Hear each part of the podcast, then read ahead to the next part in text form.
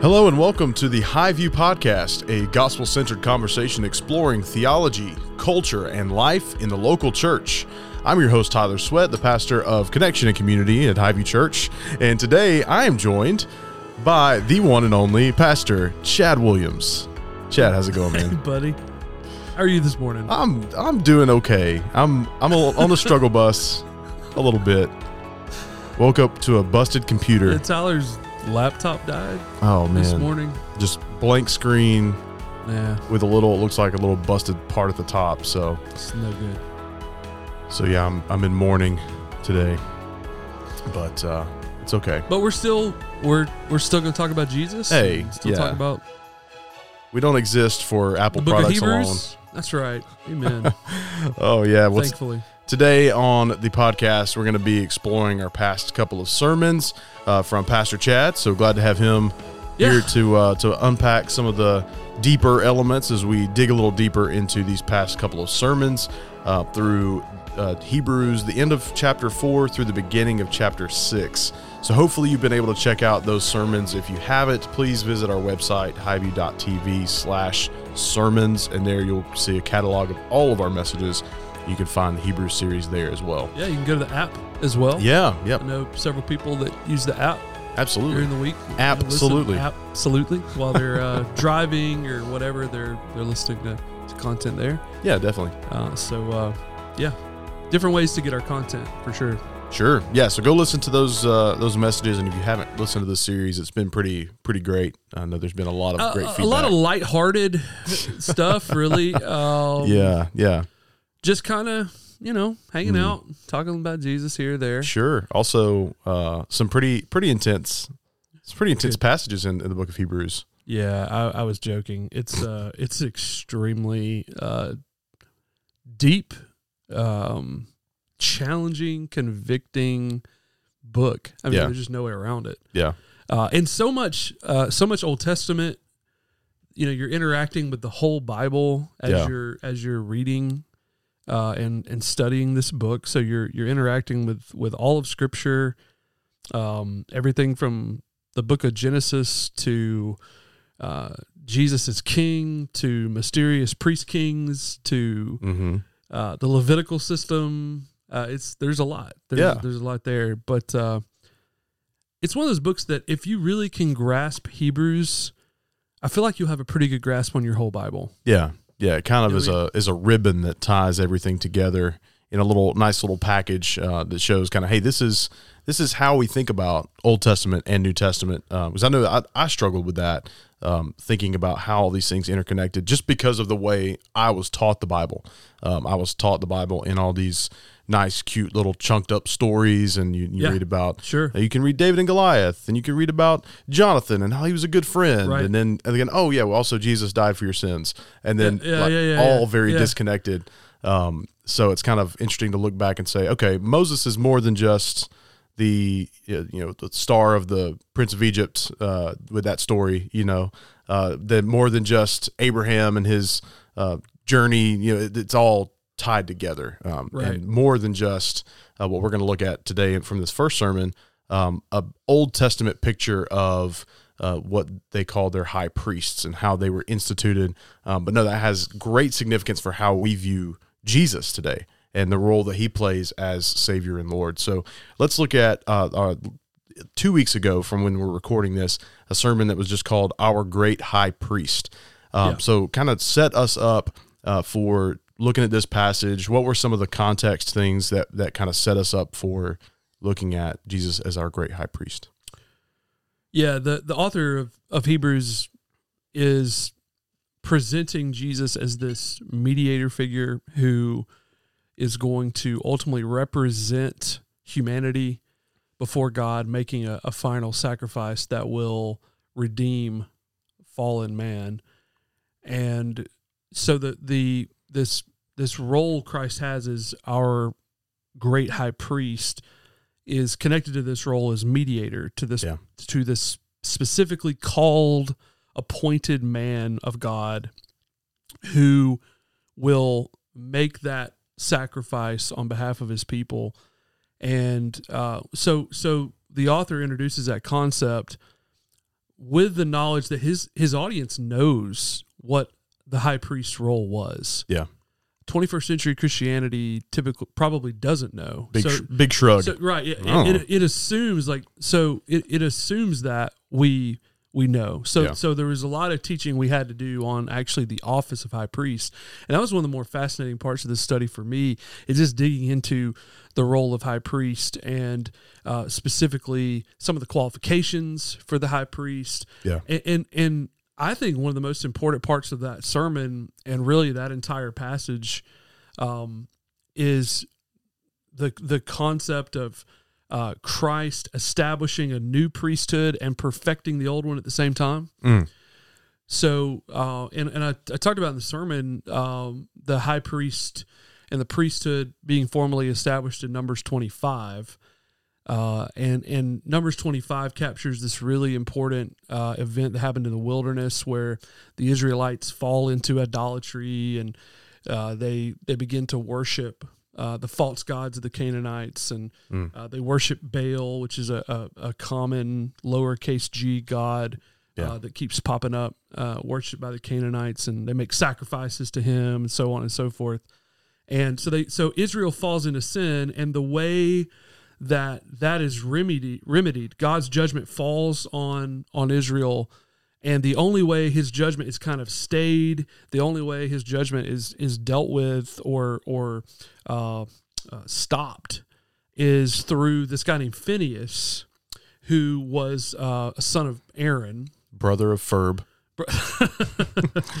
um, this this particular guy um, actually kills um, two of the leaders of this um, idolatrous Baal cult. And um, and in Numbers 25, uh, starting verse uh, 10, the Lord said to Moses, Phineas, the son of Ele- Eleazar, son of Aaron, the priest, has turned back my wrath from the people of Israel, in that he was jealous with my jealousy among them. So he he was passionate for the glory of God alone and, and for God alone being worshipped. He was jealous with my jealousy among. That's what that means. So that I did not consume the people of Israel in my jealousy. Therefore say, Behold, I give to him my covenant of peace, and it shall be to him and to his descendants after him the covenant of a perpetual priesthood, because he was jealous for his God and made atonement for the people of Israel. So, one of the big thoughts uh, about the priesthood to take away is that the priesthood was established by the death of the disobedient. Mm. So, so the Yeah. priesthood is established. the the The Levitical priesthood in your Old Testament is established um, when the death of the disobedient satisfies the wrath of God Mm. against the sins of the people. The priesthood in the New Testament is perfected by the death of an obedient one. Yeah. So, so the Old, Old Testament, the shadow, um, the priesthood, that priesthood is established by the death of the disobedient, but the new one uh, is established by the death of the obedient, and uh, that fully satisfies God's wrath against the sins of His people. So, Yeah. it's setting up this uh, really uh, critical connection between Jesus um, and His new priesthood, and uh, and actually how the first priesthood was established, which is which is interesting. So I found all that fascinating Yeah. um, diving into it was a lot of fun. Yeah, so that's that's one thing that uh, I'm glad you brought that up. That we we have to um, we have to take take looks back to see what um, what the context of the Old Testament picture really was. I think for Right. for a lot of us, um, we are um, you know, we're we're kind of strapped into our 21st century mindset, um, and so we've got to take take into account what the actual biblical picture is. And so I was glad we, that we kind of dug into a little bit of the history of that role, that position. Um, so kind of talk to speak to the function of the, the high priest. What what is it that the high priest did for the people, and how does that point to what Christ has done? Yeah, the most important job of the high priest was on the Day of Atonement. Once a year, uh, he would make a sacrifice for himself because he was not without sin. Uh, and then he would go into the Holy of Holies uh, in the tabernacle um, where the Shekinah presence of God dwelt. And he would make atonement for the sins of the people by making this once a year sacrifice. Yeah. And um, I, I talked about it a little bit in the sermon. That was a really dangerous job uh, because Yeah, um, that's why the, the, the high priest wore bells so they could still hear him in the holy holies moving around, make sure he wasn't Right. killed by God when he walked in. Um, and so he he was um, in the very presence of God in the holy of holies in the tabernacle, making the sacrifice once a year. And so that concept of of a mediator, a priest making a sacrifice that's uh, on behalf of others Mm. is is the key theological theme being kind of presented there Yeah. um, and being connected with Jesus, who make who goes into the holy of holies of heaven, uh, the holiest of holies, if Yeah. you will, Yeah. and makes a final sacrifice for his people. And then what's really cool about that is he, he goes beyond the veil, but then he his work pulls the veil uh, open for us, Right. and gives us access as well. So, um, yeah, the the function of the high priest. I think if you don't understand what the Old Testament says about the function of the high priest, you're not going to understand why it's a big deal Yeah. that Jesus is the high priest, Right. the And I, great high priest. I think the word you just used there that's always uh, kind of been a significant description to me is is the word access because the people did not have direct access to God. Um, they had to go through that mediary. Uh, they had That's to right. bring a sacrifice. That that person had to go and offer um, a an ultimate sacrifice for the sins of the people for the year, and then the people would kind of come and bring their little sacrifices throughout the year to the, to the priest to make those. And Right. it was all an issue of access to God. Like, Yeah, God was absolutely. ruling and reigning over His people, but they kind of had to go through some steps to get to Him. And so the picture uh, of that torn veil that we have in Jesus is that we now have access. We are a kingdom of priests That's right. um, that we get to come before him not not to make our own sacrifices but because the ultimate sacrifice has already been made Yep. once and for all That's right. yeah Amen. so uh, last thing about this particular sermon i wanted to, to highlight you you hi- you spent a lot of time talking about the word have since we have a great high priest uh, kind of being the application point for us um, what why does that matter that uh, that we have a great high priest and and what does it mean for us that that Jesus is our high priest today Wow. Um, for a full explanation of that, just check out highview.tv slash sermons. right right. Um, no, that's a great. That's a great question, and that that was a really um that was a really important point. This is a continual work that Jesus does in heaven. That that um on the cross, Jesus uh, completes the redemptive work in one respect, in that he Yeah. pays for the sins of his people, and he he um, redeems his people through that that work. Uh, that sacrifice is once for all. And actually, later on in Hebrews, the writer of Hebrews would be like, "Don't don't try to crucify Jesus again. yeah Um, Yeah. You know, we don't want to have any of that."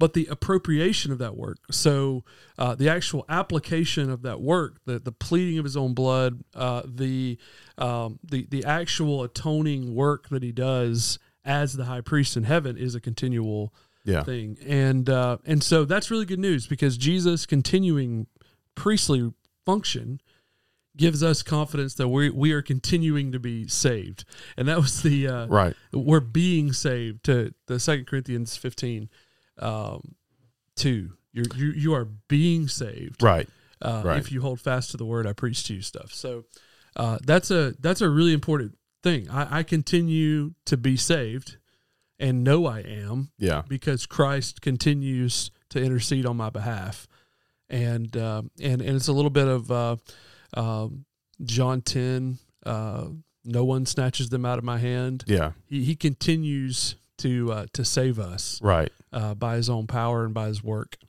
Right, which is an interesting kind of I know for me thinking about how I was presented the gospel and and kind of the ongoing relationship that I have to what Christ has done has always been um, well he he died for your sins in the past Right. and then I, Right. I one day you know the hour I first believed my sins were forgiven and then now I'm just living by faith um, but living by faith in what uh, living by faith in the in the fact that yes Jesus died but also was risen and now sits at the right hand of God interceding for me uh, that, Right. that he, uh, that's a really interesting Yeah. um, it's a continuation of, of you know that he's he's still working on our behalf he's still Right. interceding for his people. He's still sanctifying us.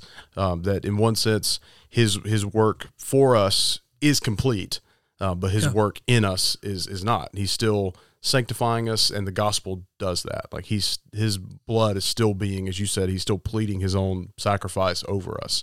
Yeah, That's we good. talk about like what faith is. It's trusting Jesus, Yeah. trusting His finished work. Yeah, Um, it it means that faith is faith is a declaration not only that we we have been to this point saved Yeah. by Christ's work, Yeah. but that we will continue to be. yeah, Now, what's the basis of that? The basis of my continuing to believe I'm going to be saved until the end. That I, I continue, I will, I will persevere. That I'm not going to wake up one morning and Yeah. lose this is tied directly to the fact that Jesus won't stop doing His priestly work. right. You know what I mean? So, so my confidence in my and my eternal security and my assurance Yeah, is rooted in Jesus isn't going to stop doing what He's doing. He's not going to fall down on the job. He's not Yeah. going to just one day go, nah, I don't want to do this anymore. right. I'm out. See Yeah. you later. Um, That's that good. he'll continue to do that. So then, so I know my assurance is as sure as Christ's reliability to do his job. Yep. So, Yep. so I'm, so I'm, I trust that. You know, I believe that. Mm.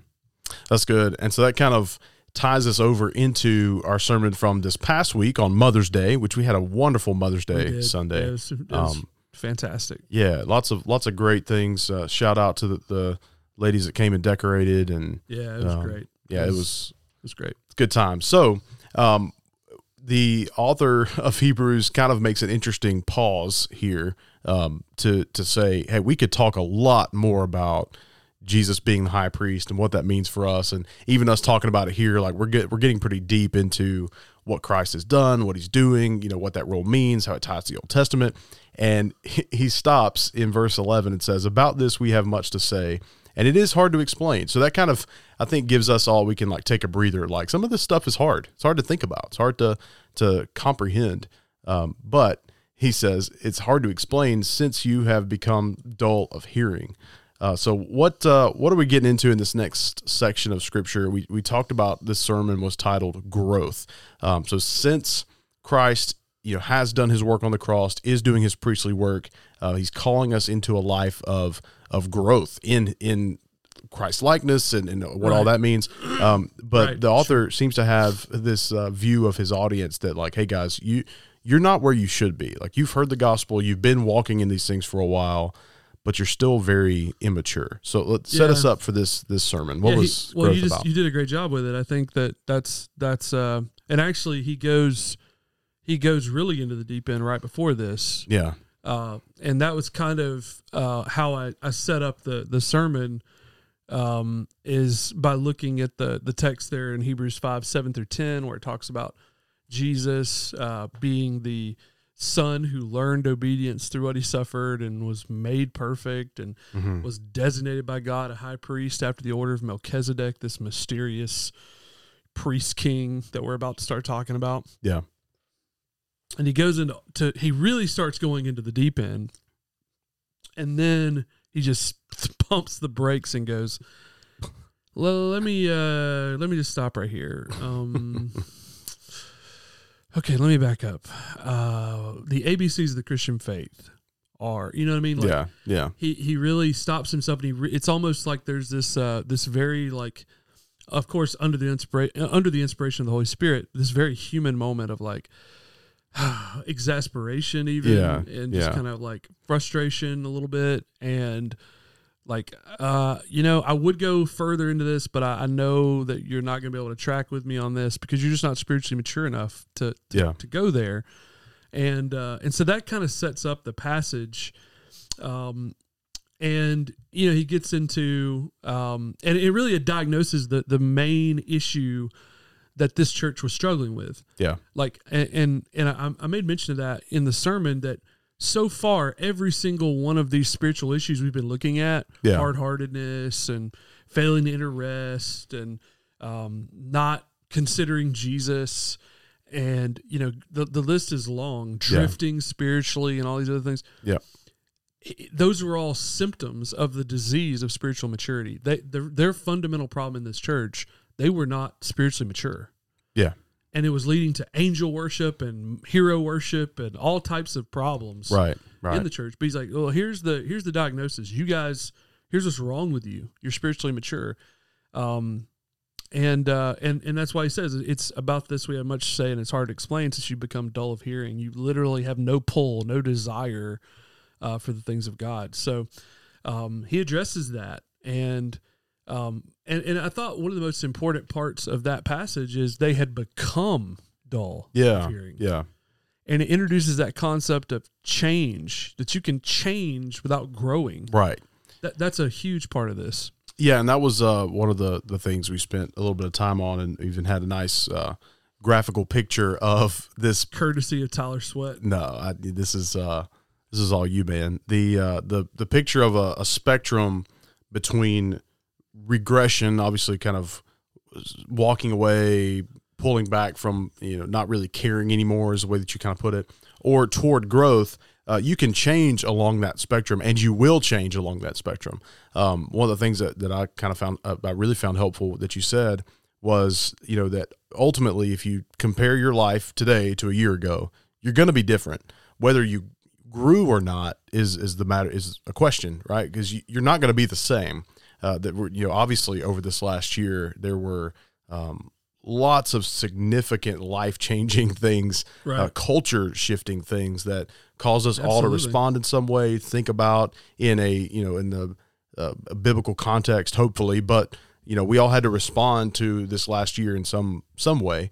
Um, did we grow or did we regress into this? I'm going to think worldly. I'm going to pursue worldly comforts. I'm Yeah, gonna Sunday mornings aren't that important. I can watch it online. Yeah, yeah. to right What what communities and inconvenience? exactly yeah. Um, yeah, all those types. But even without a, a worldwide pandemic, even Yeah. without life changing circumstances, we are always changing along this spectrum. We're always allowing something to affect either our um, desire for Christ and Christ likeness or the, the desire for worldly comforts, worldly pleasures, where we're kind of always meandering in that spectrum, which is kind of frustrating. Yeah, I, I think one of the most important questions in the sermon that that I think the passage raises is how are you changing? Yeah. Like so so just assuming you're changing, like with that understanding, to to know whether you're regressing or growing, you have to identify how you're changing. Yeah. Like so what affections are there that are not there that were not there 2 or 3 years ago or or um you know, does your sin I gave you a list of kind of diagnose kind of diagnostic questions like uh, does your sin grieve you more or less than it used to? Mm. You know, are you growing theologically? Do you have a deeper hunger to know God's word than you did? Are you more likely to spend time in prayer? More generous, less generous? Like you get the idea, you know. Um, Yeah. And uh, and so, yeah, embrace. That's that. That was a huge thought introduced by this passage that they had become this way. Yeah. That they were not always apparently this way. That that's. I'll be honest. Like that's terrifying. Yeah. Like Yeah. that that's terrifying that you can become dull of hearing. Right. Like I, I think that we you know, another really important part of that that that passage is understanding the difference in spiritual infancy and spiritual maturity. Yeah. Yeah. Spiritual infancy is a is a stage of development. Mm-hmm. Spiritual maturity is regression in spiritual development. Right. Right. And those are two different things. So this is what's wild. You can't become a spiritual infant again. So Yeah. How long have you Yeah. been saved? Were you one of these people is like born saved? Essentially, is like Um, Josh Hildebrandt. No, Shout out Pastor right, Josh. Right, Pastor Josh was just born into the covenant family. Um, no, the uh, I, I uh, basically the summer between my freshman and sophomore year of high school was when um, I truly realized my need for the gospel, repented of sin, trusted Christ. And that's kind of it's the time. Okay, so um, following that, you were a spiritual infant. right. You can't go back to being a spiritual infant. Yeah. You you that was a stage of your development. hmm Okay, you can, however, act like an infant Right. and regress spiritually right. and become spiritually immature. at, at some point it's i mean i'm sure i don't have children but i, I know i had uh, s- small siblings You have cats. young siblings i have cats that uh, sometimes they act very childish but i remember seeing my, my little brothers and sister or my brother and sisters um, where there were times when my parents responded to something they did with like okay you, you don't know this let me show Right. you like don't touch the stove don't walk across like But then at some point along the their development, like it didn't become, oh, you don't know anymore. It's like, what what are you doing? Why are right, you right? why are you Right. acting That's it. this way again? Like I, I've already told you, you already knew this. Why are you going back into? So it, like at one point there was like I think you mentioned this in the sermon. At one point there was like a gracious response of Yeah. like, okay, let me let me show you this. Let me wa- walk alongside it because you don't know. Like you're growing in this. Like, you you don't know that it's not a good thing to you know cry and, and be selfish for whatever you want. But when you get to be you know, in your teenage years, your adult years, and you start crying out in public for, you know, because you didn't get your way, like that looks a little weird. Like, come on, man, that's Right. not. Right. We're, yeah, we're, we're past. We should be past this, right? Yeah, absolutely. That's that's a great way to put it. Um, and so I, I think understanding the difference in spiritual infancy and spiritual maturity is is critical. You can't become a spiritual infant again. You can become spiritually immature. Yeah. And uh, one of the one of the great lines that I came across last week in study was uh, on this issue was a guy named William Barclay who said Mm. there's a difference in childlike and childish. Yep. Yep. Um, and so so you can take the same um, the same activity or the same uh, habit that a spiritual infant is struggling with. Mm. Okay. If that and they're being childlike in a way, they're Yeah. they're learning and they need correction and growth and they need you know they need guidance. Right. Um, you take someone that's been saved for twenty years and they're doing the exact same thing. You have spiritual maturity Right. Right. and you have childish. They're being childish That's yeah. that's spiritually.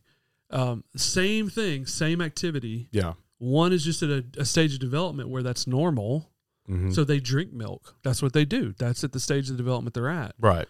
But the you know the uh, the illustration I gave on uh, like walking into a nice restaurant and everyone's dressed like Baby Huey and it's just a bunch of adults sipping huge bottles. Yeah. That's weird. Right. That's not normal, and so that's childish behavior. Yeah. Um, and so understanding that, I think it keeps us patient with those who are new to Christianity and those who are new believers, but also um, it keeps us from allowing there to be this perpetual adolescence Yeah. or spiritual infancy that goes on and on. They never grow up. These people who have been in the church for a long, long, long time, and they never, they just never grow spiritually, and they don't know why. Yeah, yeah, and one of the things that that you uh, we're talking about with, of course, the the way that the author here talks about these believers is that for this by this time you ought to be teachers, um, and you, you took a minute to talk about okay, should all believers, should all Christians be preachers that stand up front and teach from the pulpit? Probably not, um, but in some sense, every Christian ought to be a teacher because of our concept of discipleship. We are, you are to be pouring into others, and I think one of the the things that really I've seen in my own life is uh, yeah, that there's a direct connection to that reality of when I'm regressing. It's first of all because I'm either like you mentioned infrequent inflow of of being discipled, um, someone pouring into me, uh, but also I'm not really caring about someone else's spiritual growth. Like I'm not pouring into Yeah. to other people, and so that's that's absolutely um, that's a, a direct correlation I've seen in my life between the, the seasons where I do see growth and change in toward Christ likeness. Uh, there's a lot of discipling activity. Um, I'm being mentored by someone. I'm really caring about the discipleship of someone else. Um, but in Yeah. those times when I'm regressing, I'm usually very spiritually lazy in uh, relationships that are feeding me and also relationships where I'm pouring Yeah. out into others. That's been one of the most fascinating, uh, surprising responses to the sermon I've heard all Hmm. week because I've, I've heard several people I've had conversations with, excuse me, uh, that have have mentioned like I need to be pouring into people. Yeah. Is I think that's what like I Yeah. think so often we we think that when we're in a spiritual funk, the problem is we're not learning enough, Mm-hmm. and usually the problem is we're not teaching enough. Yeah. Yeah. Like it can be you're not learning enough. But I've also found that people who are pouring out are much more hungry to learn. Sure. Yeah. E- even if it's just like because I need to have something to teach these people. Yeah. Right. You know right. what I mean? There, Yeah. There's a there's a built-in mechanism like I need something to pour out, so you're you're more likely to to want to learn. So, um, yeah, that's that's been an interesting uh an interesting point of application and conversation I've had this week is is people saying like you know, I, I I think I've identified why I'm struggling spiritually, and it's not what I thought. Mm-hmm. It- Yeah. It's not that I'm not learning; it's that I'm not teaching, and uh, and so I found that interesting. Yeah. So the uh, the picture, the word picture that's painted here in this passage is these immature believers are continually in need of milk, which we all, ultimately in this picture is associated with infants because that's what infants drink. They drink milk because not Right. you're not going to see a two month old you know chewing on a filet mignon like that's not that's not how that works. Um, but the same Right. same time, um, you know you should be in this the progressive picture of this. Like there's a time when you should develop the the teeth and the, the digestive system where you Yeah. can you can un, you know take in the deeper things the the meatier things if you will um, now we're, we're not going to hopefully not get canceled by by vegans for for talking about the need to eat meat you know that's not uh uh, it's not a point of the passage. I don't think is not uh, arguing for uh, whether or not you should be a, a meat eater or not. Um, But I think you should. I, I think that's a direct application of this passage. Everyone go out and buy a steak today. Um, but no, one of the uh, the ways we landed the sermon, uh, of course, the the main two sections were first. Uh, we grow because of the things we we know, the things that we are learning, Right. that we're taking Kno- in knowledge is the knowledge. Yeah, it's Um, first step. but that's not all of it. It's not just Right. about learning the things that, that It's the first step. It's not the final one. yeah, exactly. So tell us why, you know, we, we kind of landed on this point of application, the things Yeah. that we put into practice. And you talked about this gap between the things we know and the things we apply. Why is it so important to actually get to the place of application of the things we know? That's how spiritual maturity is described in Hebrews five fourteen. Yeah. Uh, but solid food is for the mature, for those who have their powers of discernment trained by what knowledge. That's not what he says. Yeah. Uh, he's already talked about knowledge. Trained by reading blogs, no, listening to podcasts. basement blogging and discernment blogs. Yeah. Uh, no, by constant practice. Yeah. So practice of what? Practicing of the knowledge that he's already talked about. Of discernment, So, yeah. Right. So- So, spiritual maturity is um, developed in us as we apply Mhm. the knowledge we have gained of the scriptures. That's how you close that gap Yeah. between what we know and what we apply. Ideally, there is no gap between what we know and what we apply. We know there is, there is a gap. Yeah. That's Yeah. the gap's called the growth gap or sanctification. Right. You know, the, the, Right. the Christian life is lived in that gap. hmm Um, and so it, but it does explain why the wider that gap is, the more spiritually mature someone is. Right. Um, and and so you know the way, way we kind of landed it was um, that that connection between knowledge and obedience. Um, as your obedience um, tracks with your knowledge, as Mhm. your as your that's where you see growth. Yeah. Yeah. Um, and and the way I kind of summed it up was, um, how do we grow spiritually? Uh, we know as much as we can about the Bible and apply as much as we can about the Bible. hmm I mean, it's that simple. It's Right, not it's not right. easy, but it's simple. It's simple to understand. We know as much as we can about the Bible, know it back to front, and then live in a way that would apply that knowledge as consistently as possible, Yeah. and we'll see growth. Right. Well, one of the things that I, I was kind of thinking about is with this chart that we kind of put together with, you know, you have knowledge as the, the y axis and, and obedience or application as the x axis, and kind of growth is the equal tracking of those things. Like as you're growing in knowledge and growing obedience, you're going to be growing toward toward Christ likeness. Um, the problem with that is it's much easier to quote unquote grow in knowledge than it is to grow in obedience. So I think with the immature Christian, we see like not a ton of, we're not going farther out on the, the spectrum of obedience, but you might go super, you know, uh, super high on the, the knowledge spectrum. And so that kind of looks like, oh, I know a lot about the scriptures. I know, I know who Melchizedek is. He's, you know, you can quote the passage. He's in the, you know, this, whatever. Um, but then it's like, okay, why, why, like, what's the, what's the point? What, what is, Yeah, no, what is the knowledge doing for you and in you? Yeah, and and on the flip side, on the obedience side, the the people who are typically further along on the obedience side, here's what I found just through observation. If their knowledge level is really low, that obedience is hard to sustain. Yeah. Yeah. That they run into lots of problems, Yeah. lots of gaps, Right. lots of just like I don't know. And and their obedience drops because they don't know if that's biblical or not. Yeah. Think about that. Yeah. Like what is obedience? It's living in accordance with the scriptures. Right. right? So there's going to become points of time where you don't know what's the biblical option. Right. So you're not always going to get that right. So Or, your, your, uh, your obedience is limited by your knowledge in a sense. Right. Yeah. You don't know either what the most biblical thing is or why it's good to continue doing the biblical thing. Right. So you'll have someone who maybe they're low on the knowledge side of the spectrum, um, and and relatively high on the obedient side of the spectrum. Yeah. People like that I've seen. Um, maybe they don't know the importance of the local church, so they wind up being a lot. They, they just don't have a lot of knowledge of why that's central. Right. Right. So they they obey, obey, obey, and you see like patterns of obedience in their life, but it always kind of gets capped at points because they're doing it alone Yeah. or they're they're not Yeah. connected to a body of believers or whatever it is. I mean, there's just a thousand ways that works itself out. There's Yeah. more than that, but Right. um, oh yeah. But you're right. They're they're understanding the interaction and how obedience and knowledge work together to grow Mm-hmm. us. They're not they're not kind of you know one group is into esoteric, uh, like Yeah. kind of deep thinking and they're you know and and people Mm-hmm. who are really into doctrine are typically like like to read and Yeah. and just learn think they're learners you know and then you got people who are just like followers they're just like tell me, what does jesus want me to do Right. and i'll do that Right. and you're making this too hard and you know Yeah. and, Yeah. and so but but seeing like how those two things actually are go hand in hand you you can't fundamentally separate them they're essential parts of the spiritual life um, is really important Right. Well, uh, perhaps in the words of great theologian Shia LaBeouf, just do it. just do it Just read your Bibles and just do it. Just do the things that you know to do.